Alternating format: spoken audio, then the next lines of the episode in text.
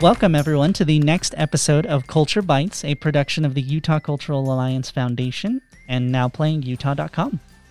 I am delighted to introduce our guest, Thane Fisher, who is the managing partner at the Monarch in Ogden. Thane, thank you so very much for joining us today. Well, thank you very much for having me. I'm, I'm very excited to be part of the uh, podcast. Wonderful. Now, of course, before we delve into our questions that I have for you, we must thank Spencer Stokes and Stokes Strategies for hosting us in their wonderful podcast studio and Connor Sorensen, our talented podcast engineer, for his assistance as well.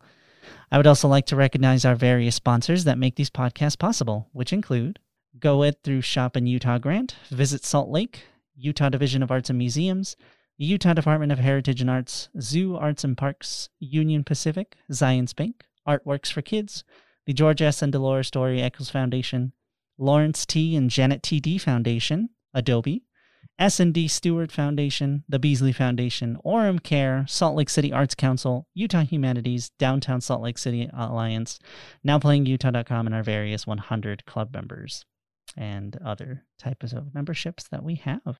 So, Thane, can you tell us a little bit about how the arts and humanities have impacted your life? Well, throughout my life, uh, I grew up actually in Montana, so there we, we, had limited access to probably arts and humanities as maybe uh, more more urban people recognize. You know, we're our arts and humanities revolved around equestrian and cows and those types of things. But when I moved uh, uh, went to college in Arizona and then and stayed in the Scottsdale area, uh, I actually was always attracted to that side of Scottsdale and Phoenix uh, culture. I really, I really enjoyed it. And then moving here to Ogden, I would say that the, the biggest influence was its architectural legacy on me. And that's what brought me into what I do today and eventually into the arts and humanities, which uh, we'll probably talk a little bit more about the Monarch and the mural. But um, it's, it's actually changed the entire direction and focus of our business model. Well, that's fantastic. Thank you very much. So, uh, as you spoke about the monarch, uh, on your website it states that the monarch operates with the belief that creativity drives communities and that you strive to provide the region with uniquely artful experiences through artist engagement, creative dining, and memorable events. What exactly does this mean to you and the monarch, especially in terms of your programming? Well, I think one of the biggest impacts that uh, when you back to the first question and then how it bleeds into the second question is is that we actually restored a, a historical building and and my, my my creativity and attraction to creativity comes through the restoration of historical architecture. So that's what we do is restore historical buildings. Uh, we've done about 12 of them. And uh, in that process, we restored a, uh, building called the Old Star Noodle Building, which had a uh, very, very photographed and memorable um, neon dragon on the side. It was done by Yesco back in the 40s, and they actually redid the sign for us back at, in 2000 and roughly 14, and it was actually made the uh, uh, was recognized by the Utah Heritage uh, and won an award for that. So th- that impact on the community was was really kind of something that opened our eyes uh, when we had people come up and actually were you know so excited, crying. Hundreds of people come out for the the relighting of that.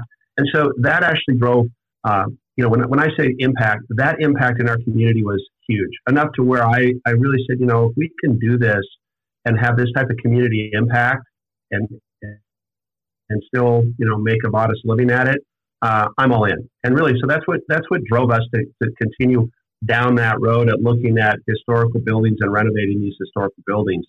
Uh, we had the, the opportunity to work with Weber State and Weber County and Ogden City on a collaborative project, which brought a world class artist in by the name of Jane Kim to do our, our Monarch mural, uh, the Monarch and Moda. And uh, that was really, again, just so impactful our community. And, and I can talk more about how that murals and art has impacted our new Nine Rails Creative District. And so um, I would say those are the examples that I would be more specific to use. Fantastic. Thank you. Thank you so much. So, uh, specifically about uh, the, uh, the arts and humanities, can you tell our listeners a little bit about the Ogden Contemporary Arts and the Monarch and Moda mural, and specifically this program's significance to the art community in northern Utah? Well, Ogden City has really, uh, in the last 10 years had an effort to really bring, you know, have a strong emphasis in the arts and, and creative uh, lifestyle. And so they have now, uh, we, we now actually have an arts district called the Nine Rails Arts District. And so all of these have kind of been in conjunction with a vision of art in Ogden and, and, and really a place where you can create your life. So, you know, we really want to open that up to the, the you know, the artists in the entire Wasatch, and that's been a strategy for, for Ogden City. And so, in, in reference to how the, the Monarch mural came about, was uh, there was a uh, program up at Powder Mountain that had an artist in residency, and Jane Kim was there in that program and had con- connected with Weber State University and, and come and given a talk to Weber State University. And in that talk, there were some people that heard that and they they basically said that would be great. What if we had you do a large two-story mural inside the Lindquist College of Arts building here on campus, which uh, the university was very excited about. But they also wanted to have something really more in the the urban core of Ogden as well. I mean, we have Weber State that has faculty and students and, and alumni that go there, but sometimes not the entire city is there. So they really reached out to us and said, how can we, uh, you know, is there a way we can collaborate on this project. We were in the middle of developing the Monarch, uh, which is a creative space, and we said, yeah, what if we were to put this on the building, a big mural of the Monarch uh, in Moda? Well, we, we, we went down that conversation, and unfortunately, because of historical tax credits, we weren't allowed to put it on the building, but we ended up doing about a 300 foot mural uh, along the wall that encompasses our parking. And we did that in collaboration with Weber State and the county, et cetera.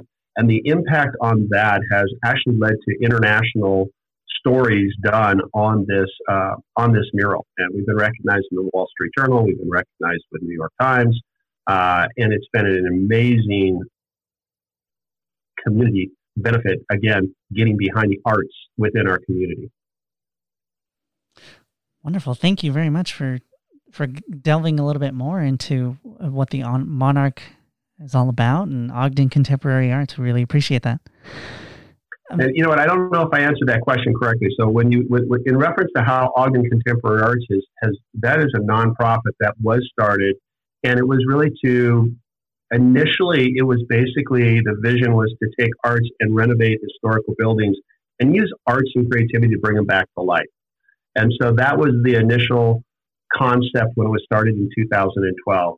Uh, it has um, blossomed into being something a little bit more where it's actually looking to have a contemporary art side to continue to, to revitalize not just older buildings, but really the community as a whole and connecting it to uh, and to be recognized by the, international community, almost to be a bridge from our local community to the international contemporary arts. And so they are now opening their, their, their actual gallery in November uh, in the Monarch. That's amazing uh, to to hear about the the blending of historical restoration i think and and the arts as well. I think that that's those are two fields that i know myself personally don't necessarily think of going hand in hand or coming together and so that's that's fascinating seeing the work that's being done there. Thank it, you. It's been really unusual i mean it really has impact, impacted how, how we look at the arts and the cultural uh, community um, in Ogden. We we were really nervous back in 2010, et cetera, when we thought Amazon was going to suck up all the retail into the internet, and we were looking at how do we how do we reprogram our downtown urban core? How do we keep it revitalized? And we started doing some research, and what we found is in the history of the United States, we have not found a creative or arts district that's ever failed. And it's just been amazing to see that they typically come into one of the the the, the know, maybe less desirable parts of a city, and the revitalization that takes place once they're there is amazing. And I think the only failure you could you could discuss was that they become so successful. The people that actually start them and help create them sometimes have to move out because they do become so successful. So we're hoping to use that as a our rear view mirror and our guidance as we go forward uh, with what we feel is just an amazing opportunity. And so uh, that's that's something that we it's kind of an aha moment for, us. That's fantastic to hear.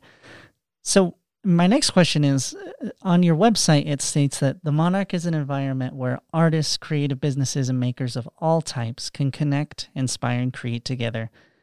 Would you be willing to uh, tell us a little bit, maybe how the Monarch and Ogden Contemporary Arts um, strives to showcase diverse artists and voices, especially those of the BIPOC community?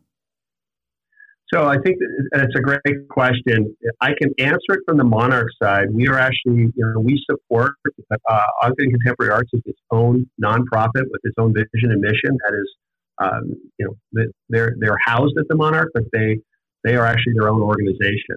Uh, the Monarch as a whole, uh, we are a creative space, like you mentioned. We have 40 plus uh, art studios where people can come and create and, and make. And uh, you, you, know, we do open studio nights, and it's a fantastic place to be.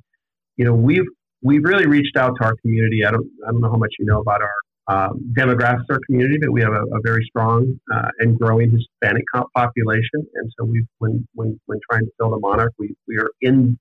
You know that is our community. We are in that, uh, you know, primar- primarily a Hispanic community, we, you know, the, the Monarch mural as a whole uh, actually has a, a, deep connection with the Hispanic community. So we tried to celebrate that. We look for cultural opportunities to celebrate that. You know, we're really young. We actually opened in November of 2019. We were excited and having a great opening, and then COVID hit. So there's been a lot of opportunities that have had to be put on the back burner, so to speak, uh, because it just, you know, we literally had to close down for uh, several months because of it. But uh, as we go forward, we are looking forward to working with Ogden Contemporary Arts uh, and our Hispanic community and, and really the BIPOC community uh, to, to, to celebrate the, the, the, cultural differences within Ogden itself and the Wasatch. Well, that's great to hear. I think I just seeing the work that's already being done and and hearing what you have to say about it, it it really shows that there's a there's a bright future ahead for you for you at the Monarch, and so I'm I'm really happy to hear that. Um, so uh, the last question that I have is, how exactly can our listeners get involved with uh, the Monarch? Well, I think they, you know, like like you said, you can go to the website, you can read all about us. Uh, there's a lot of information there. If you're actually an artist looking for uh, a creative space or to become a member of a creative space, you can fill out an application and it will obviously will contact you. Uh, the best way to interact with us is just jump on the train uh, or come on up to Ogden and uh, take a walk through. We are we're unique in one way. We are actually where creatives and artists work. Uh, we're not a retail facility, even though people can sell their art from their studios you may come into our, our facility and there might only be out of the 40, 10 people working that day. This is where they work. So it's kind of like when you go, go to a business office, you know, it's it's not where people are hanging out and, and drinking coffee. So they're, they're actually working and sometimes their door, doors will be closed. But every first Friday, we do have an open studio night. And so the best way to interact with the Monarch and its creative community is come up for a First Friday Art Stroll, and it's from six to nine, and literally uh, talk to the artists, meet the artists, see what type of uh, creatives we have. It's, it's phenomenal. In reference to Ogden Contemporary Arts, uh, again, they are even more new than ourselves. Their, their grand opening is coming up here on November, I want to say 6th for the First Friday Art Stroll. Uh, again, you can go on the website. They've had uh, lots of amazing um, virtual events, but they will actually have live events starting uh, in November and uh, they're opening their new gallery, and we are really excited about that. There was a, um, an amazing uh, grant that was given us by the uh, the Dumke Foundation. So um, we would love to have everybody come up and uh, get more involved with our creative district, uh, Ogden Contemporary Arts, and the Monarch. That's fantastic. Thank you. I, I'm really excited about those various opportunities to to the local community. I think it's going to be great.